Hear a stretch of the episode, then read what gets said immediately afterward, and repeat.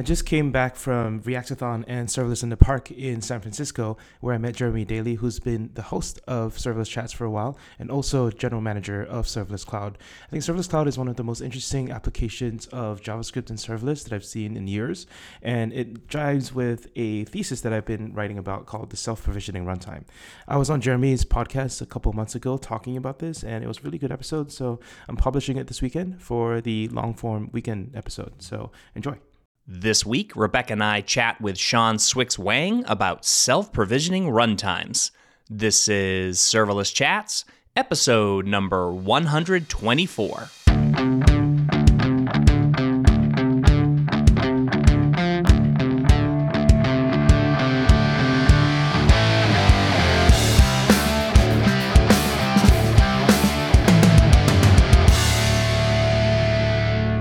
Hi, everyone. I'm Jeremy Daly. And I'm Rebecca Marshburn. And this is Serverless Chats. Hey, Rebecca, how you doing? I am doing well, but I feel like you always ask me that first. So I'm going to say, Jeremy, how are you doing?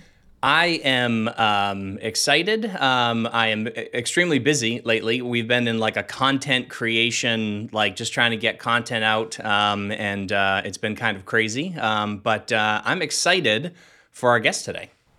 I know you are. Uh, to give listeners a sneak peek, I have never heard Jeremy talk so fast, and we all know that's really impressive for him. That's so super fast, right? It's really, it's really exciting. And without further ado, really excited to introduce our guest today who is the head of developer experience at Temporal Technologies, Sean swyx Wang. That being said, he's going to be here to talk to us about the Holy Grail and what that means at the intersection of two very special parts of a very special blog post and all these other things that we're going to get into. Hey, Sean, thank you so much for joining us. Oh, thanks for having me. I'm excited to be on been a long time listener, so excited to be a guest for the first time. Ooh, yeah, well, we're excited to have you here. Sorry, Jeremy. Yes, we are. No, that's all right. No, that's I, I was just going to jump in. I mean, honestly, like I don't like nothing against other guests. They've all been fabulous, but I am super excited to have you here today, Sean, because um, I think we share a lot of the same philosophies. Um, we'll get into some of those things, but before we get into this, and I dominate the conversation with uh, what I want to talk about, let's talk about you for a second. So, um, just in case the listeners don't know you, which I think is you know that's just an absurd statement. But if they don't, um, tell us a little bit about yourself and uh, and what uh, Temporal does. Yeah, sure. Uh, so I'm Sean, and head of developer experience at Temporal, um, and pre- previously before that, just which is probably going to come up in uh, the near future in this conversation. Uh, I worked at Netlify and AWS as well, uh, mostly on the serverless and Jamstack side of things. Um, and Temporal is a workflow engine, which I never really thought is a thing that I would need until I thought deeper about the kind of work that really uh, requires high reliability. Um, so really, it, it, a workflow engine essentially does anything long running, and it does is responsible for for microservice orchestration or serverless function orchestration. It doesn't really matter.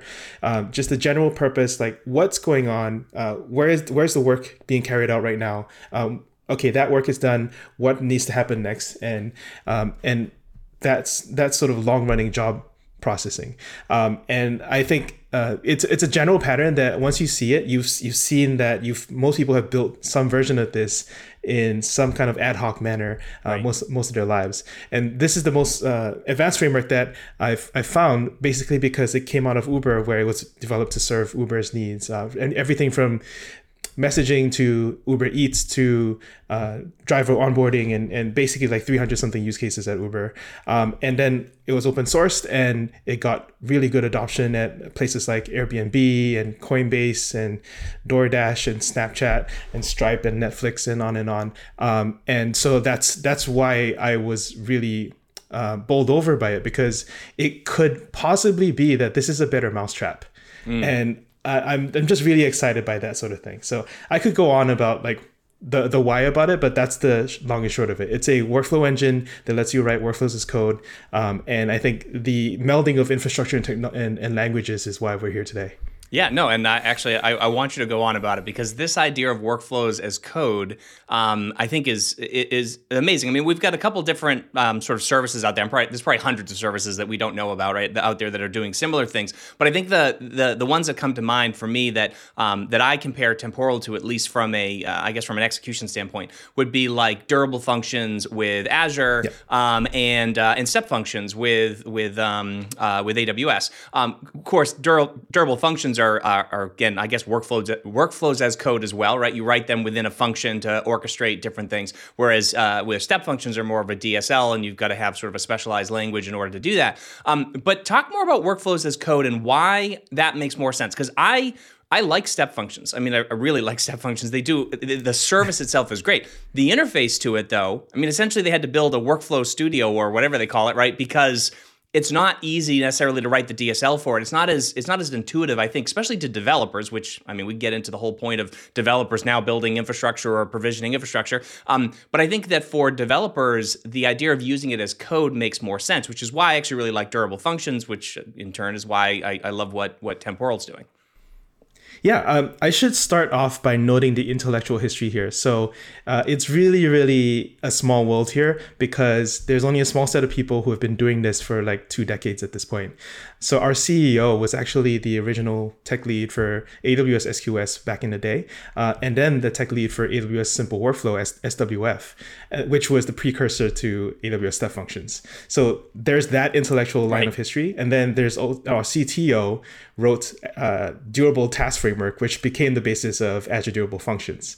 Which so both like both our CEO and CTO like both of them came from this background, and then did it all over again at Uber and felt like they finally found the right abstraction, uh, which became temporal today. So that's the historical context. I, I, love the I love this history because like it's always people behind the technology, and yeah. once you understand like superficially, uh, you're looking at docs, you're looking at API design, and actually there's a people story behind this. So I, I love telling that story. Um, but yeah, why model durable functions? Uh, why why model processes and long running processes as code. Um, basically, I think it's an for me it's an argument by language design, right? Like right now, um, if you're using some kind of um, domain specific language like AWS Functions, Google Workflows also has a similar. Um, uh, uh, arbitrary language that, that they've designed for themselves. You're basically limited by what the designers of that language have allowed you to do. Mm-hmm. Um, and you have to, so there's a learning curve cost, but also there's just system restrictions where you're you like you have to get permission from someone to to model some kind of business logic that you can do and right now our point of view is that um, this kind of orchestration code is basically completely arbitrary like and you need the full expressiveness of a Turing complete language to do that. Um, and so either you can wait for someone to invent their way into a Turing complete language and have you write the AST in some kind of workflow studio or JSON or YAML very verbose config language, or you can use a programming language that you're familiar with, use libraries and frameworks that you're familiar with as well, test them and version control them and syntax highlight and lint and all that all the other stuff. Use programming languages use general purpose programming languages to write general purpose business or business logic. Um, and that's where we are at with temporal.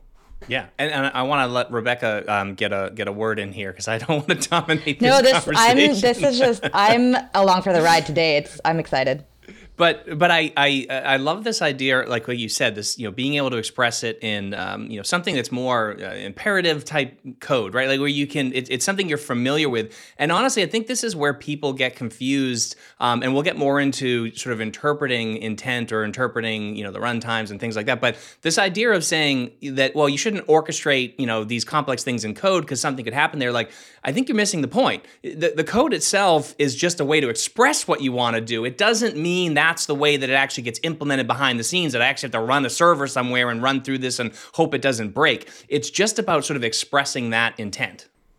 Yeah, totally. Uh, there's nothing else I can uh, add to that because that's exactly what we do under, under behind the scenes. So the name of our podcast is Serverless Chats, which by no way, Yes. you know, compels us to talk only about serverless. But I think what is really exciting uh, is we like to talk about abstractions and how technology has come far enough today that allow us to like build the things we really want to focus on. But I also want to get back to the tactical, just for our listeners to help level set for them. Um, if you could talk a bit about how you all think about and use serverless at Temporal and whether or not like how some of those conversations evolved, or if it's more of like a philosophical way of thinking or some of the tactical ways that you also apply it while there. Yeah, we're not opinionated about that. Um, so serverless, uh, we ourselves are not serverless, but I kind of view Temporal as the single stateful service in your entire tech stack that lets everything else be stateless. Ooh. right? So um, and and that makes for very wonderful serverless properties. Like it lends itself very very nicely to serverless properties but it also lends itself nicely to a microservice architecture. We don't actually care about the size of the service whether it's a macro service or a, or a nano function whatever the kids are calling it these days. Um, the, the point being that uh, you're going to have a bunch of different teams working on different functions all, all over the place and they need to be coordinated or in other words orchestrated uh, one after the other parallel like you, you, need to you need to branch out work you need to join up work you need to block on one piece of work being done before the other completes. You need a framework to organize all of that um, and to make it easy to version and test and migrate all, uh, all of that logic as well. Um, so for me um, uh, another another like this is me again with the narrative um, storytelling. The way that I found my way to this company was I was working at AWS and I was essentially a salesperson for AWS's serverless capabilities. I was at AWS Amplify, which is entirely like it's serverless plus like Jamstack and DynamoDB Right. and stuff like that. Um, and I was like, all right, you know, this is a bit, this is pretty good tech, like, and it's pretty scalable. Like, uh, this all seems like a solved problem. Like, there are like five or six different companies all doing the same thing. Um, what is not solved, right? And so uh, what I what I did was did, uh, and and w- when you come to um, spotting opportunities, one of the mental models and frameworks that I like to do is to do a jobs to be done analysis. Basically, just kind of go through and figure out like what is not still still not very well solved. Um, and I was, I was kind of breaking down like the jobs of a monolith or jobs of of uh, you know that, that that we use computers to do. And the thing that I kept running up against was long running jobs. And long running you think like it's video processing, right? And you're like, okay, if- I don't do video processing, I'm not, I don't really care about long running or not. Uh, but no, actually, like long running when it comes to serverless, like what's the default timeout of a Lambda? Like 15 seconds, like five seconds? I, I don't actually know, right? Like anything longer than that, you start to need to do all sorts of contortions to string logic together to actually get stuff done. Um, so I realized that actually in the serverless land, like the the thing serverless is really good at short-lived tasks and and scaling up really quickly and, and spinning spinning things down really spinning things down really quickly. It's not really good at the the whole like orchestration bit. That's why aws step functions is so loved. Um, but then you know there, there are developer experience ways to uh, improve upon that and there are other uh, scalability um, and, and other sort of api design metrics to uh, to improve upon that experience as well. Um, so yeah i mean uh, the, so i wrote a blog post essentially about like what i thought was missing in serverless uh, and temporal found me through that and hired me for the job. So um, that's i think when you figure when you just like constantly gnaw at the edge of what you think is not still not good enough like you kind you tend to attract people who think the same way and that's why i think jeremy also read this in, in some of my writing Yeah, no, I mean, in terms of first of all, I mean, there's a whole. I think we actually had a podcast about um, writing good um, blog posts, getting you hired at other places. Like that's that's another thing. I just yeah. can't recommend it enough. If you if you have a problem with a service, I, and, and and again, as someone who has built a number of products.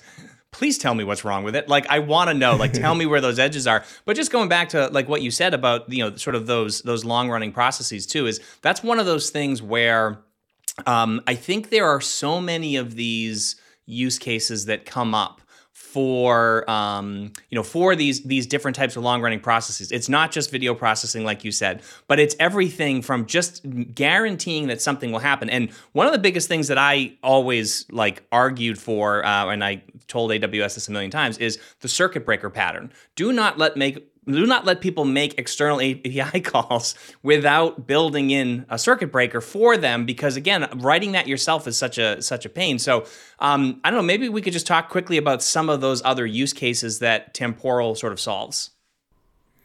Uh, sure. Uh, it's uh, I, I, actually so I'm not exactly familiar with the name of circuit breaker. Like, what are the components to? Oh, the I'm sorry. No, a circuit breaker pattern is just that if you try to make an API call and that service is down, rather than you yes. basically keep trying to make the same API call over and over again, because again, we know that it. when usually when services start to run slow, uh, um, the yeah, worst yeah. thing you can do is send them more traffic. um, so the circuit breaker is sort of a nice way to be a netizen, a good netizen. I don't know. I hate that term, but anyways, to be a good uh, internet citizen, I guess, and to um, start limiting how much you send to it. But you don't want to be dropping your own calls. So either you're queuing them on your side, or you're sending um, you're sending a call every you know every minute or every five seconds or whatever it is, just to see if it's back up. Um, and essentially, once it starts responding quickly again, then you can start you know sort of flowing your traffic through. And they eventually did this with API destinations in EventBridge that automatically handles the throttling as well as quotas. Um, it took them a while to get to there, that point, but but again, you have to use that one specific service. But I mean, just in terms of other use cases that are there,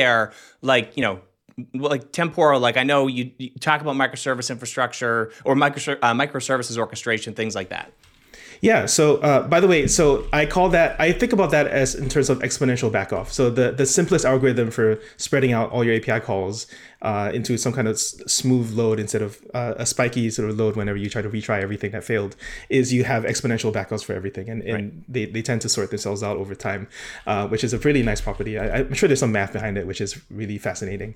Um, the aws uh, but, jitter algorithm? Yes. Yes yeah. jitter as well. Exactly. Yeah. Um, so uh, yeah so we, we're, we're, we're really good for that. Essentially what, what i call that use case for us is reliability on rails. Uh, in other words it, imagine every single team making making any API call, any any external service call, or any any service call to different teams' service, I don't I don't care. Like anytime you're crossing system boundaries, you need to set that up. Like that that is a basic production requirement that you need to handle retries and timeouts. And don't forget timeouts as well, because right. that's right. that's that's additional scheduling. So in, in other words, like why don't we instead of every single team managing that reliability infrastructure, we centralize it as a service and then provide that to the rest of the company, right? Which is uh, often something I'm seeing in the the big companies that we engage with that there's a central platform team that is responsible for the temporal offering in, internally and then all the other engineering teams are just customers of them um, and that's a that's a really nice pattern because then they just get to focus on their service and then uh, the reliability uh,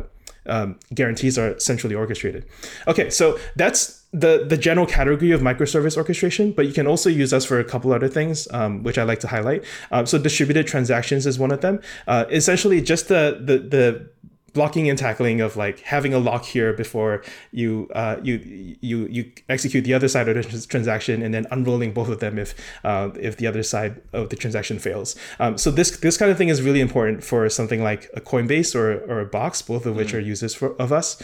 Um, and uh, if you think about it, like the, the the easy one for me to communicate is actually the Coinbase one because cryptocurrency transactions versus fiat transactions, like fiat fiat transactions actually execute right away compared to cryptocurrency, which actually actually takes some amount of confirmation time. Right. And so imagine like you, you have to kind of hold them uh, before uh, before the, the, the fiat currency goes through. Um, so doing that across systems is the the main uh, the generalized problem with distributed transactions. Um, and similarly for Box, even though it's just file transfer, doing it at Box's scale means that you're actually sca- you're actually spanning a number of different systems, and you need to be transactional because imagine if you had like deleted a file here and failed to right. reproduce it somewhere else, or or vice versa, you had two copies of, of files somewhere.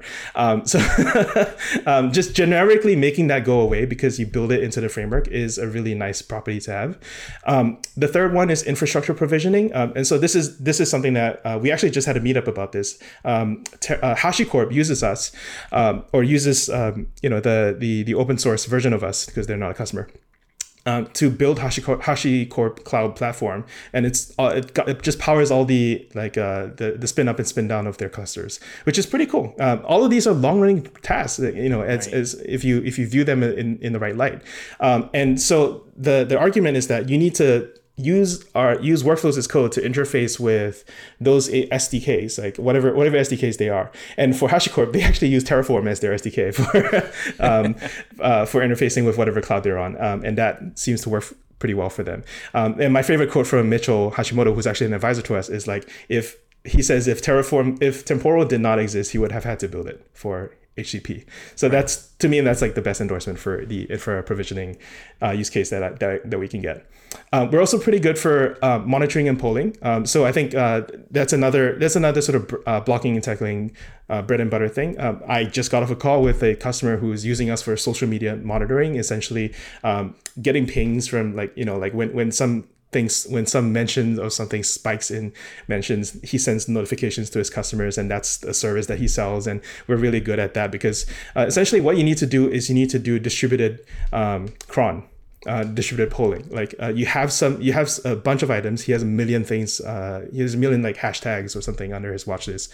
Um, it's like a, it's an Instagram polling service, and then he needs to farm it out to a bunch of workers. Uh, the workers need to complete, or if they fail, they need to retry and all, all that good stuff. And then he needs to collect all that data, do run reports on it, and then send it send it out to again to his hundreds of thousands of customers. So it's it's a very generically uh, interesting like distributed systems problem, which I which I really enjoy.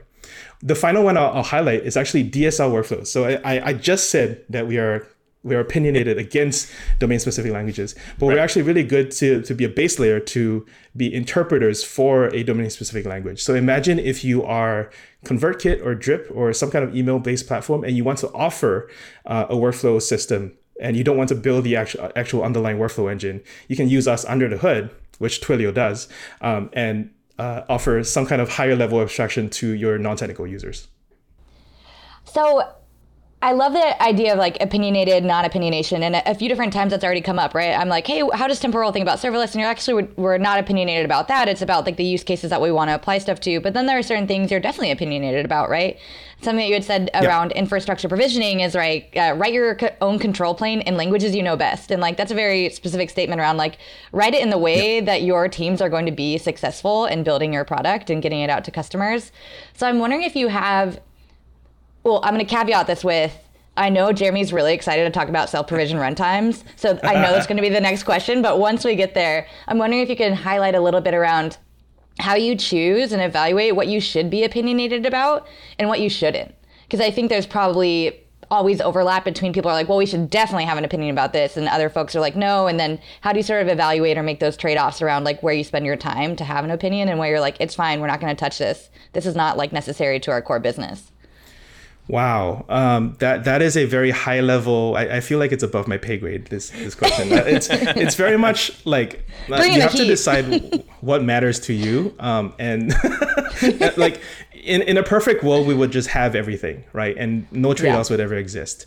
Um, but we, we live in the real world and we have to make trade offs. And essentially, um, we need to really figure out like what is what priorities do we place above others.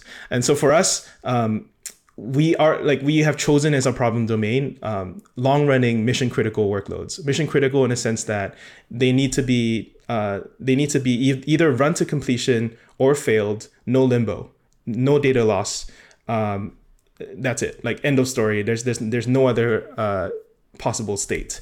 Um, and so uh, we need to design the system to, to handle that and we and we also need to um, offer the API primitives that that help people sort of code their application in, in the right way. So I, I have said a lot about orchestration, but I will mention two other.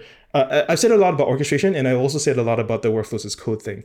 The the other um, uh, opinion, the third opinion, which I find that I don't mention that much, I don't mention enough, but I, I am gonna I'm gonna mention here is that we use event sourcing, um, and this is a thing under the hood that like people find their way like every every now and then like a, a, blog post blows up on hacker news about like oh yeah did, did you know that this uh, technique exists? Um, it's actually just people understand it and they, and they, really like it but it's just hard to implement.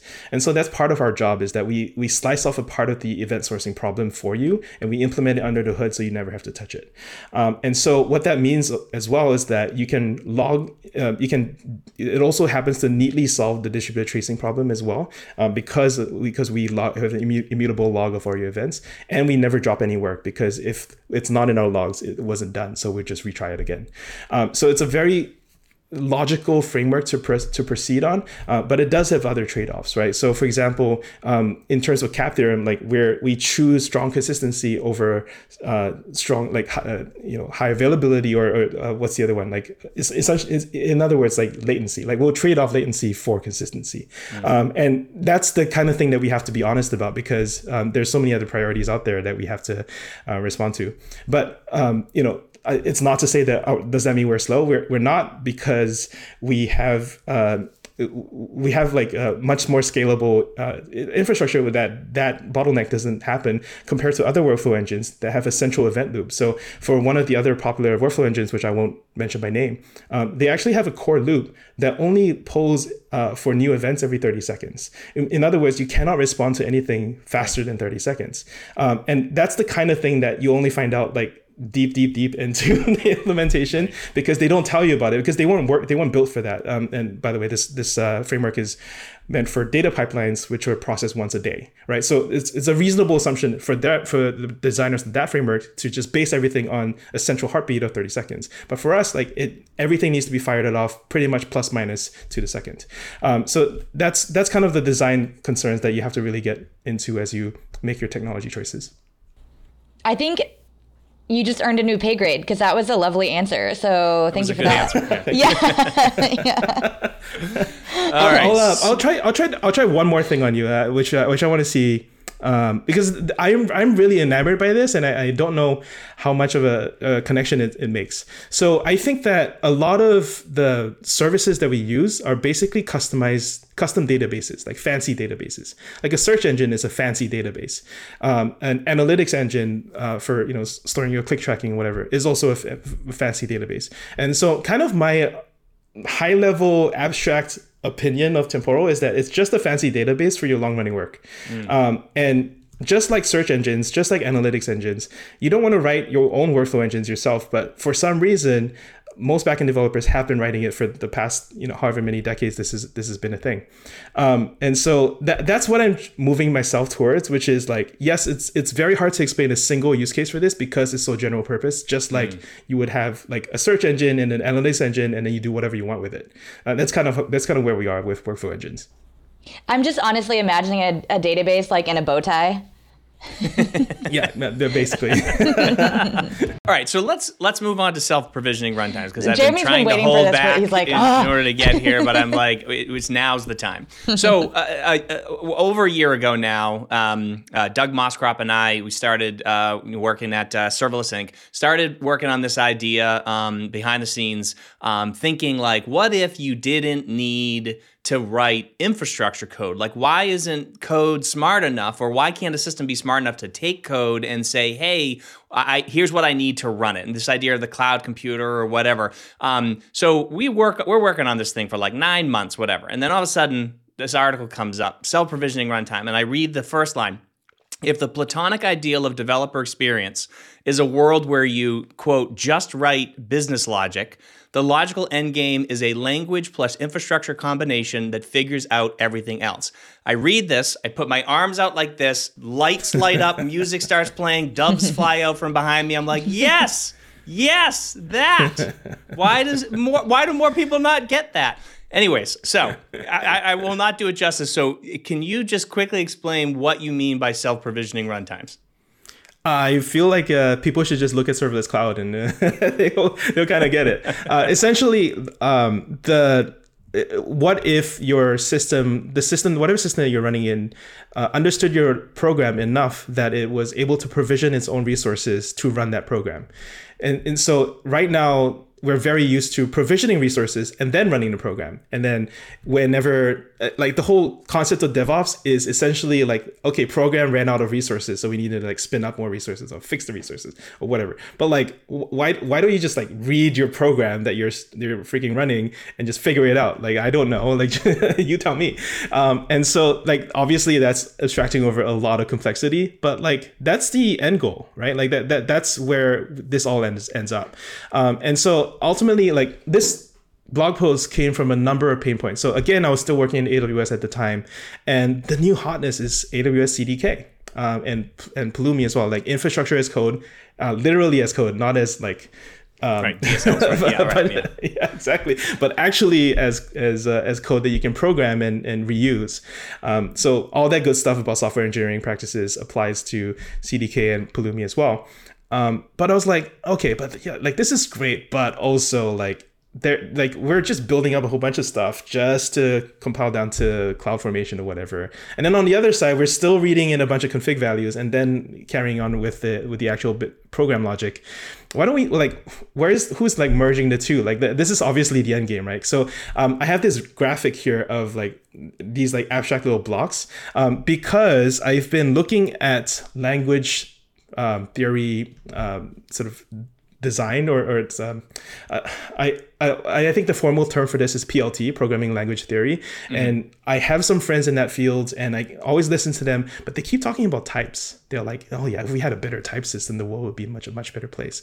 And I'm like sure right? Like yeah, the stronger type system monads and all that good stuff. But like the, uh, the, the one of the main advances in programming language just that has still not been beaten is just programming languages that took care of memory uh, allocation for you, right? Like had automatic garbage collection, or just they just got rid of the concept of having to like uh, manually manage uh, memory registers, and that's a huge uh, step step advance. But that only happened because we had just assumed that the runtime would take care of it. And yes, it's not perfect. Yes, you have performance trade offs, and yes, sometimes you ha- you have to opt out of it and go down to a lower level language. But ninety percent of developers don't need that.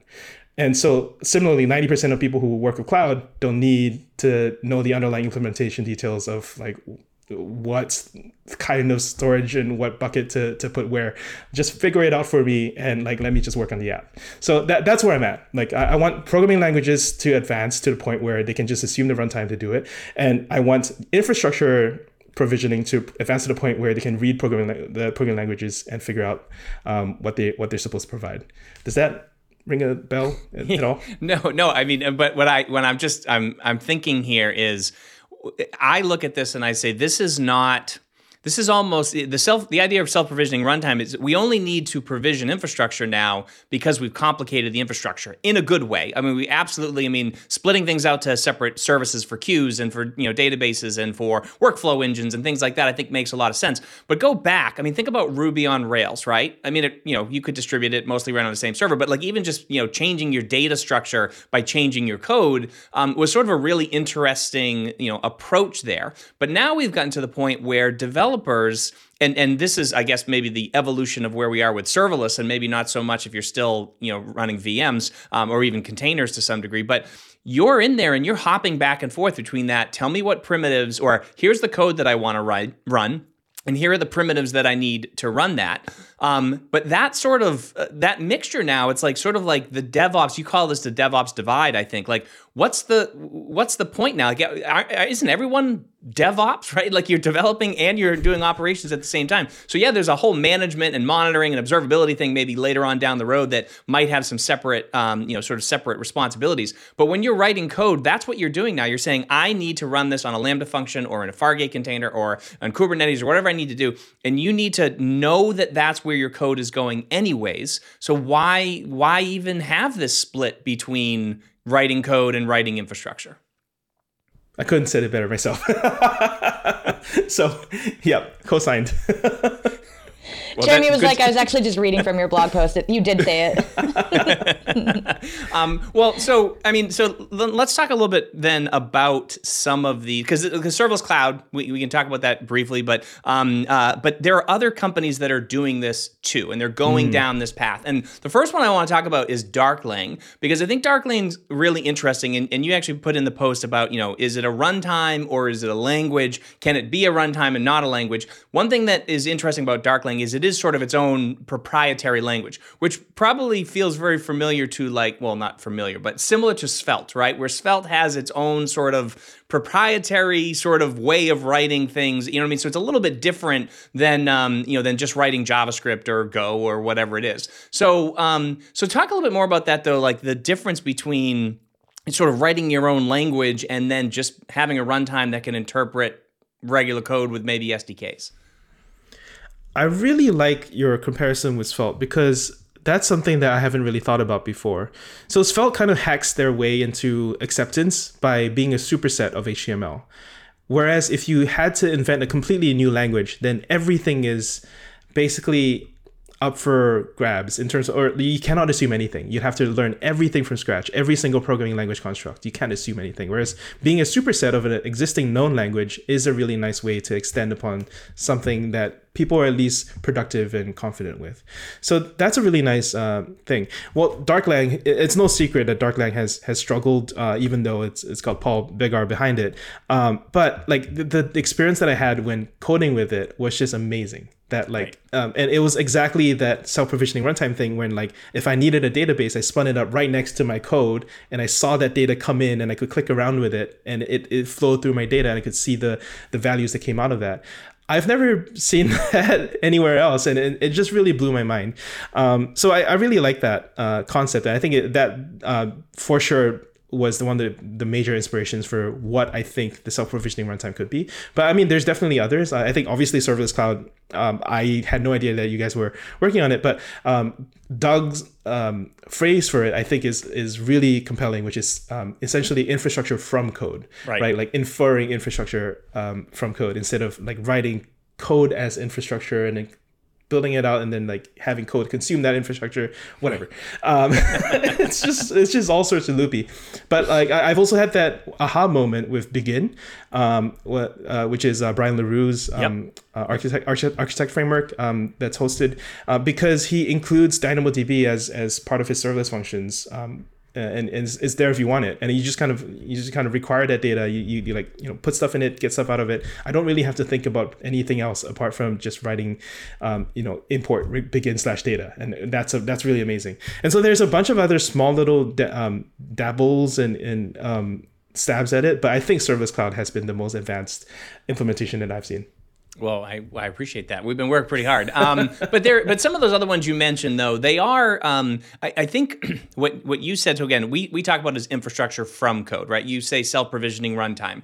Um, if you look at say uh, compiler.run, they have this concept of what they call infra free, mm. right? A high level, uh, uh, let me see, a higher level abstraction enabling feature developers to write infrastructure free scalable code with virtually no learning curve, right? So similar to infrastructure. I mean, they were all the same concept here, and then Lambda Dragon is just about actually I love Lambda Dragon because it talks about reducing the size of your code base, which again is a huge thing, right? Code is liability. So every line of infrastructure as code is also a liability. Um, and you mentioned Begin, love Begin. Um, Brian and I been known each other for quite some time now. Um, uh, I love what Begin does or what Architect does because again it simplifies the uh, it simplifies the abstraction to the primitives. But that's one of the big things though that we've been trying to move away from is mapping directly to primitives because yes. that's what you do with Architect. That's what you do with the serverless framework. That's what you do with CDK or any of these other things. And even though CDK and Pulumi have like a concept of constructs and I forget what they're called in Pulumi, but essentially a way that you can package a bunch of things together you're still at the end of the day relying on provisioning specific infrastructure and tuning that infrastructure based off of you know DSLs essentially at the end of the day because that's what they compile down to. Yep. Yeah. So I think this is a kind of market maturity thing. Like, who are you building for, and who can you get or convince to enough to bet on you? Right. Um, so you have to walk a fine line between like, here's the end game that I really want to get to, and are they ready for it right now? And so a lot of people who are familiar with the existing paradigms of, of today like want that degree of control right? They, they, they're not comfortable with you deciding for them. Uh, ultimately that's where it's going to have to get to for it to be uh, truly ubiquitous. But right now the people that you have to convince to make sure that this is a thing to, to sell it into large organizations they want that level of control because then they can just port over existing apps to that and just run it uh, and, and start seeing the benefits from that. So i think it's a fine line. So i, I kind of don't blame them for the pragmatism right. that oh, they're right. displaying yeah. But I, I i definitely see like i think it's similar to what uh, uh you're we are talking about earlier with uh, intents. Like essentially you have an intent on a certain type of resource and you don't actually care about like what the what the actual instance of that is and what cloud it's on even. Um but like you know optimize that all for me including the costs. Like that's essentially what you're going for. Um I think we have to step it up and slowly step it up over the next 10, 20 years of, of like how much control we give to people and how much we do for them. Um, but ultimately, like if we're talking about, yeah, best developer experience, um, you, you advance developer experience by increasing the number of things that people can do without thinking about it, right? Which is the um, Alfred White Northhead quote, right. which I really love. Like anything, anything to do with technology, like you, that is the source of magic that you don't even think about that anymore because you just take it for granted. It's right. like it's so boring. Why, why spend a whole one hour podcast talking about it? It just happens. Right. Um, so that's that's where we want to get to. But like the the journey to there is a lot of convincing people who are stuck to the old way.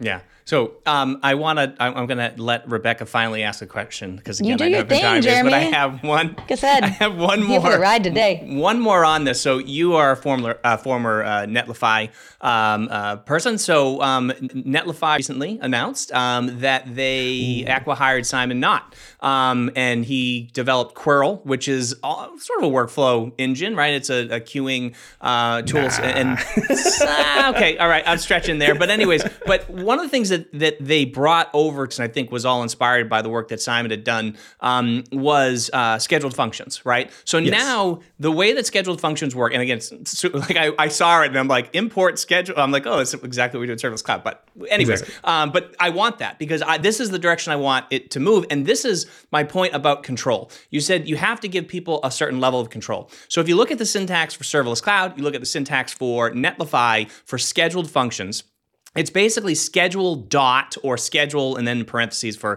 Netlify. But essentially, you pass in an argument that says what you want that schedule to be. So schedule, we do schedule dot every 10 minutes or schedule dot cron, and you can put a cron tab in there. Um, and it's similar, uh, similar Net, Netlify. But essentially, what you're doing in your code is you're expressing intent. I want this to run every, you know, hour or whatever it is. Um, you can do that with other things. So even APIs, we have a concept in Serverless Cloud where you say API.get and you you know do an endpoint, whatever it is, and then you pass in a handler function. That is very easy for our system to interpret that you want that to run when somebody calls slash whatever on an API gateway.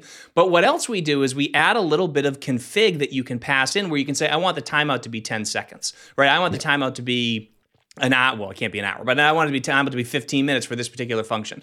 So you can pass in little bits of configuration. Now we don't let you pass in the memory and some of these other things, but there's but for most for the most part, when you write, you know, in the serverless framework or in Architect or in uh, CDK or in CloudFormation or whatever or Terraform, and you say, I want a Lambda function, I want it to point to this snippet of code, I, or this this zip file, I want it to run for 30 seconds, I want it to, you know, react to an HTTP event that does this, whatever that's duplicating what you've already written in the code. So there, I'm oh, yeah. sure, I'm sure there are going to be limitations that we're going to hit up against. Like you can't do this, you can't express that in code, maybe. but I just that to me seems like isn't that the better place to put the, that type of developer intent i want this to run for 30 seconds i want this to you know even if it was a memory configuration or whatever it just seems to me that's the better place to put it and it still gives a lot of control well, you're not going to find a lot of disagreement here. Like so, that's all I want, Sean. I just want you to agree with me. You want validation.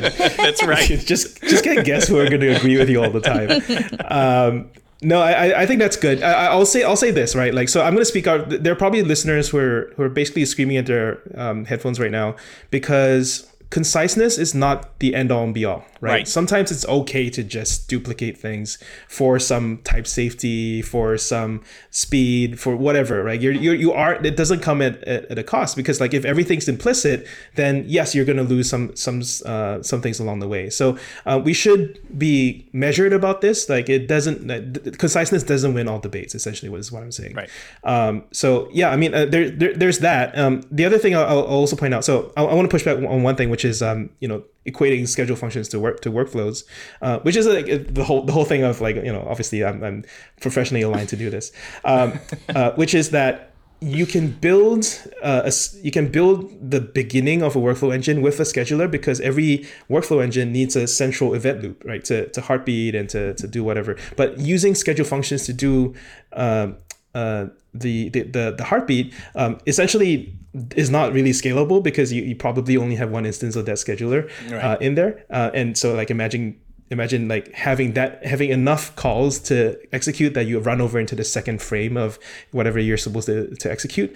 Um, and then also like you're, you're limited to the, the the narrowest window that you can possibly execute on which is uh, you know for the framework that i mentioned was 30 seconds right? So like and uh, and then there's a lot of things else that, that you need to build on top of that. So um, that's the thing i worry about which is like people go to the schedule functions and they're like, okay, job done. I have my entire stack that I can do anything with. And then they realize like, no, the the the, the job running process um, or the, the the task of job running is, is actually longer than that. Um, but I have a fun uh, sorry, you know, you know, so I, I worked at Netlify. They are my second biggest shareholding in my net worth. So like I care a lot about them succeeding. so right after they announced it, I think like two days ago or whatever, they announced the, the, the launch. Um, I actually opened the first issue and said, here are the other 10 uh, product features that you should build because I don't want you to think you're done building here. right. um, so I included jitter in there. I included manual triggering and pausing. So did you know? So for example, like I've been doing scheduled functions on Netlify for a long time because I use GitHub Actions to mm, schedule right. the functions, right? Like any anyway, there's you know, there's all sources of cron everywhere, but crons fail. Right? right? Like, and, and I've been tracking, uh, I, I set up my project to track GitHub Actions. I, I ping my Netlify function every hour. Um, it's failed 10 times over the past six months. So do you have a process for recovering from failure? Do you have your process to backfill or to manually trigger when you need you need some job done? Um, there's all these other like so, sort of nuances that don't get considered when you com- compress everything into a little config that just that's just the cron tab syntax, and then you link people to like the nice little like reference of like star star star, and then like right, you know those right. little lines that, that everyone includes. You're not done. The, the, the, time is such a fantastic and complex beast. Uh, oh yeah, let's talk about holidays and time zones. Um, but time is such a fantastic and complex beast that uh, I'm only appreciating after coming to some place like Temporal, and so that's hence the name. yeah.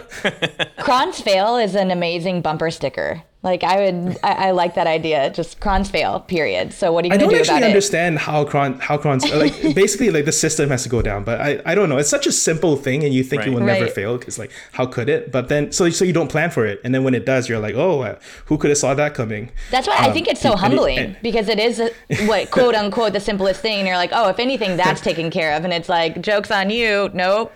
yeah. Well, it's yeah. also probably the I was yeah. gonna say it's probably the source of a lot of ghosts in the machine. It's like that thing, like why didn't it work? But then it works every other time. Yeah, yeah. You know, those random things, right. and like you don't know because there's probably no logging that your cron failed. You know, it's just like oh, it didn't call that function for some reason. Yeah, totally.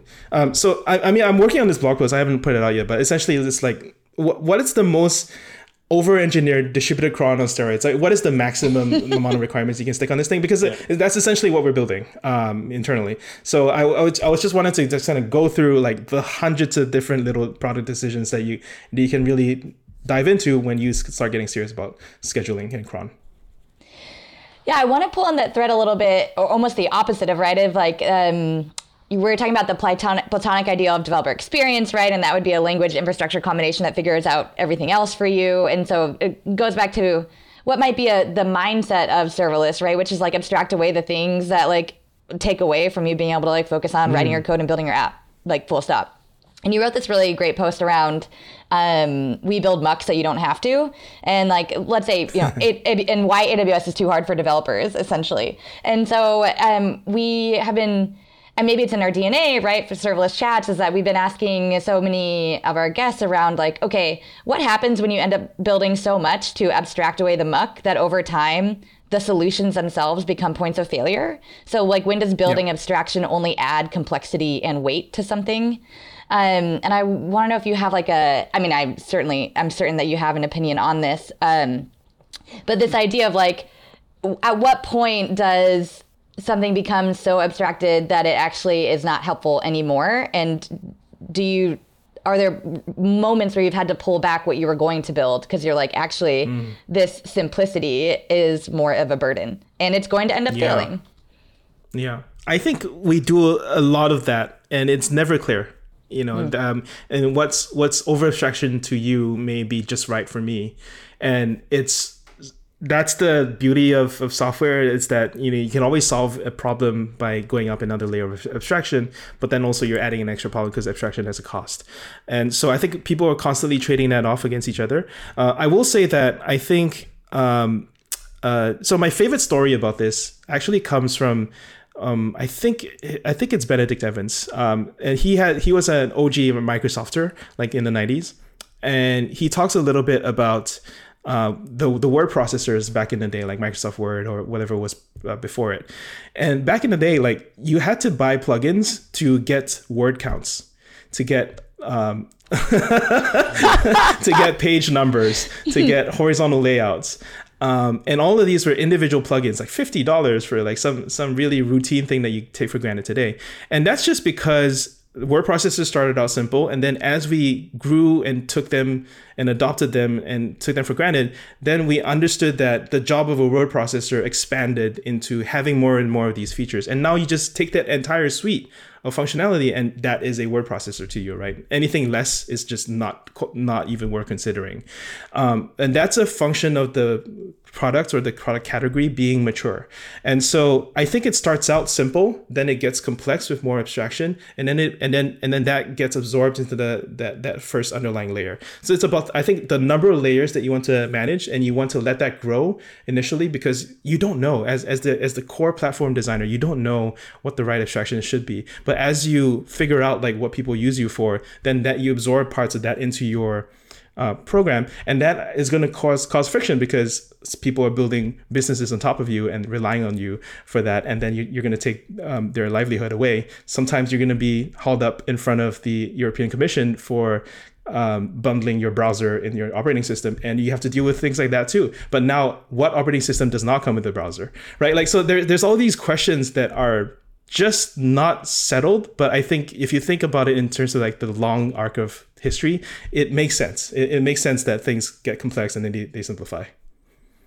So one of the things again about complexity and finding the right level of abstraction, all these other things is I think is a relevant topic to where we are, or I guess a relevant conversation around like containers and Kubernetes in the cloud right now. So, I mean, I would love to get to a world of self-provisioning runtimes. It's absolutely where I think we need to to go. But right now, there's sort of this I don't know, like there's a gap between even just going full serverless or service full versus sort of you know baking in a lot of this orchestration with things like uh, with things like Kubernetes. And I look at Kubernetes and containers honestly as a stopgap. I feel it's like the hybrid cars where it's like we're all going to get to electric cars someday, but we got to do this hybrid of electric and uh, gas for a while while the infrastructure gets there. But eventually the infrastructure is going to get to a place where you don't need Kubernetes and you probably don't need containers. There's going to be a better way to do it. Run it close to the metal. I've said this a million times, so listeners are probably bored by it. But I'm curious what you know, and again, because you're clearly a visionary thinker, thinking about the self-provisioning runtimes. Um, so I'm just curious what your thoughts are, sort of on the trend um, or hopefully a trend that is moving more towards making serverless or I guess cloud native being just serverless. I mean, the cloud just becoming serverless essentially mm. because that to me it makes more sense. But I'm I'm I don't know, I'm just conf- I'm I'm interested on your take on this. Is what you think um, about that that movement? Is that where the cloud's going? Are we going to get to a point where you're not going to need the Kubernetes and the containers, or are we going to we're going to be living with this for a very long time? So the first reaction I want to say is like even the people who work on Kubernetes, like um, Kelsey Hightower is famous for saying like he thinks Kubernetes will go away in five years. He said that yeah. for like three years straight. Um, but like I think so. I think everyone everyone's like expecting that day that Kubernetes comes an implementation detail rather than something that people wrangle uh, on a daily basis. Um, um, but the other thing I, ha- I want to answer, ask a question to answer your question is: Do you think that serverless containers are serverless. So the yeah. the Fargates of the world.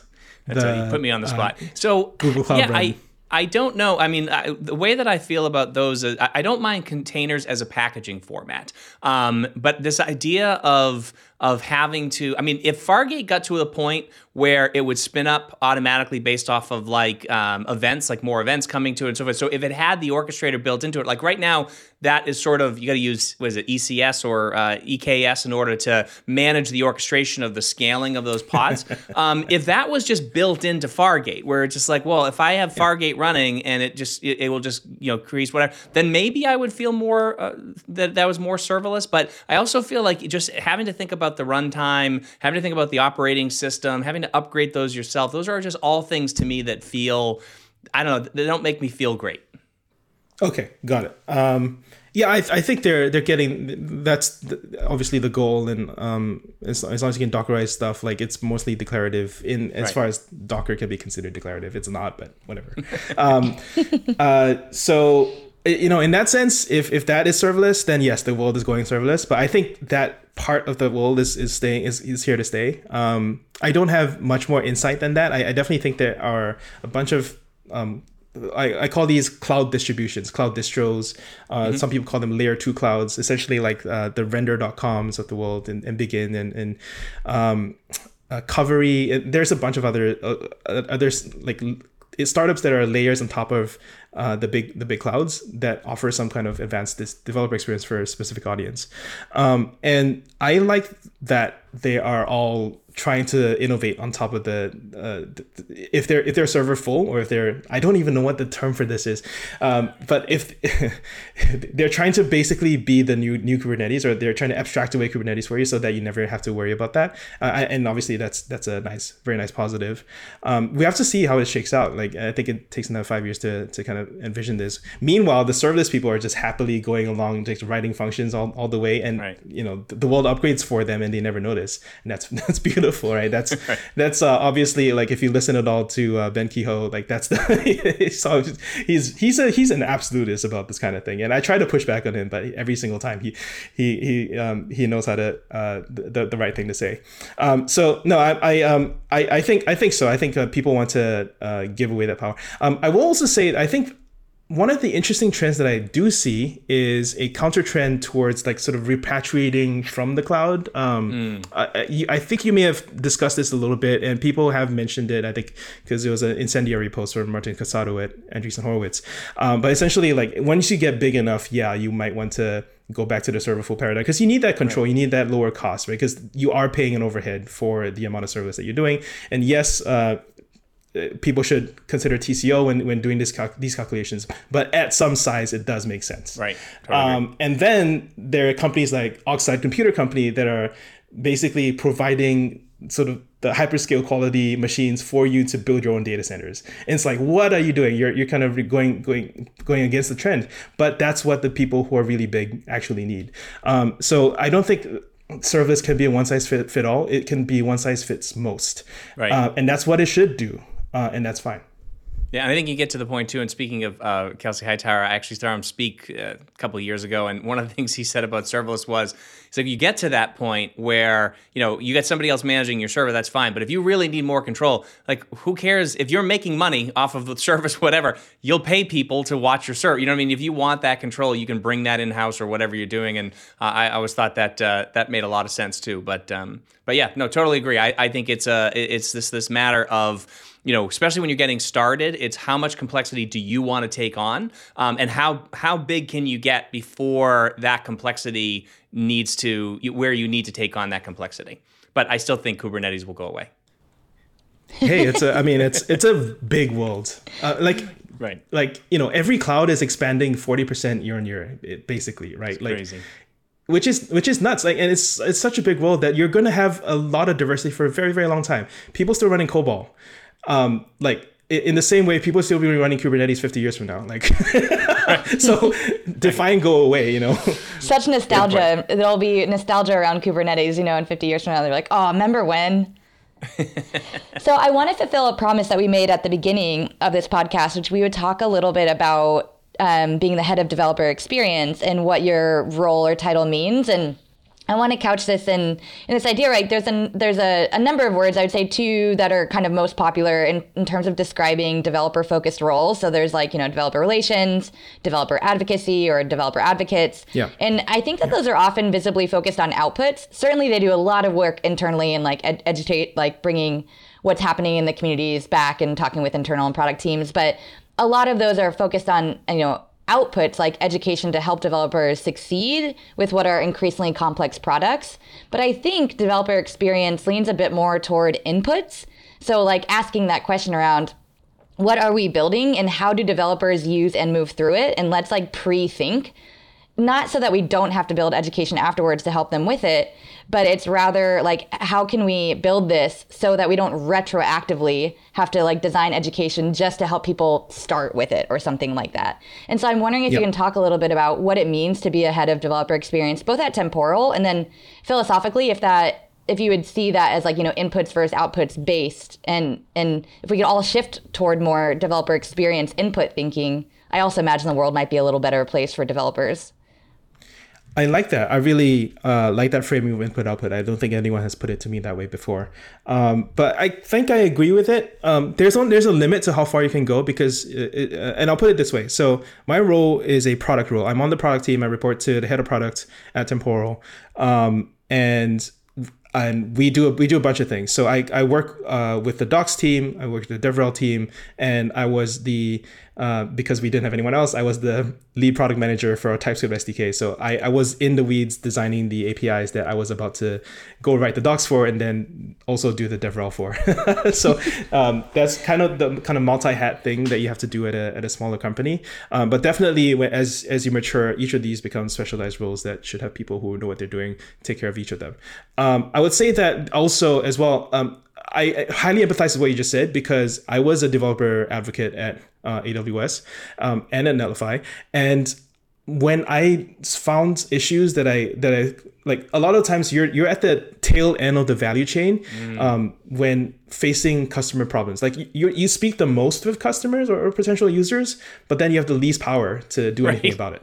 Um, so uh, often, like I would write a blog post documenting like here's a pro- here's how you solve the problem that you should solve. But really, like the best docs are the docs that you don't have to read, right? Because the the product is so intuitive, right? So right. really, what you should do if you care about developer experience is have somebody end to end going like, all right, we're hearing this a lot from the customers. Like, let's actually prioritize this. Uh, but it takes a company that buys into that end to end philosophy uh, and t- typically designing your org chart that way helps to guarantee that. Whereas if you have product that is completely separate and never talks to a developer experience, uh, a developer relations, um, that's kind of what you what you get where you, you kind of ship your org chart in in, the, in terms of the developer experience that you that you have there.